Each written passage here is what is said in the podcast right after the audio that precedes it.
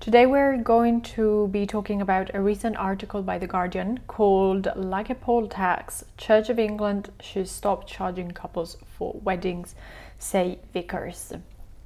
In the article, vicars from across the Church of England argue that fees charged for weddings are unfair and discriminatory. They say that the fees are a poll tax on couples who want to get married in a church and that they disproportionately affect low income couples.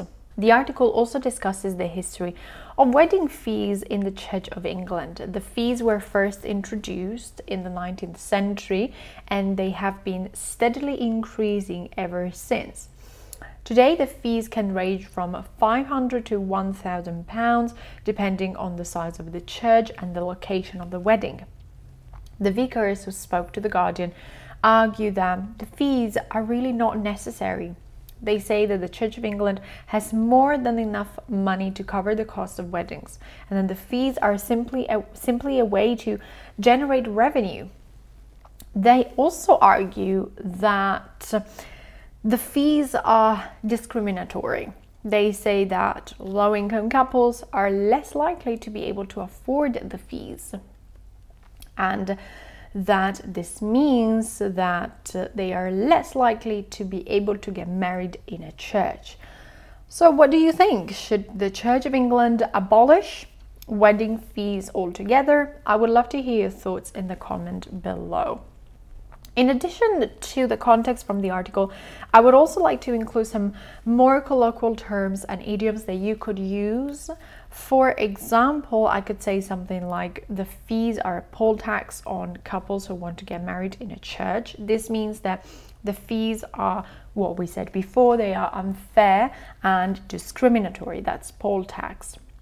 And these fees are disproportionately effective low income couples. This means that the fees are having a bigger impact on low income couples than other couples. And then lastly, the vicars argue that the fees are simply a way to generate revenue. This means that the fees are, as we said, not necessary and they are only being used to make money. So let's extrapolate some interesting vocabulary from the article. For example, poll tax. This is a tax on every adult in a country, regardless of their income.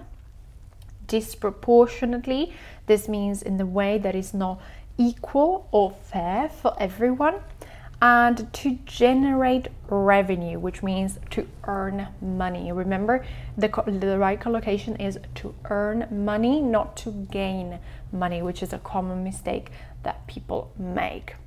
So, we hope that this lesson was useful. It was nice and short and straight to the point. But remember that you can always find some useful vocabulary from this lesson and you can download the complete transcript with the explanation in the description down below. And there you can also find other links to our social media platforms and the weekly plans that we post on our website um, that you can uh, use um, to study English on your own every day, uh, every week at home. In the meantime, good luck with your studies.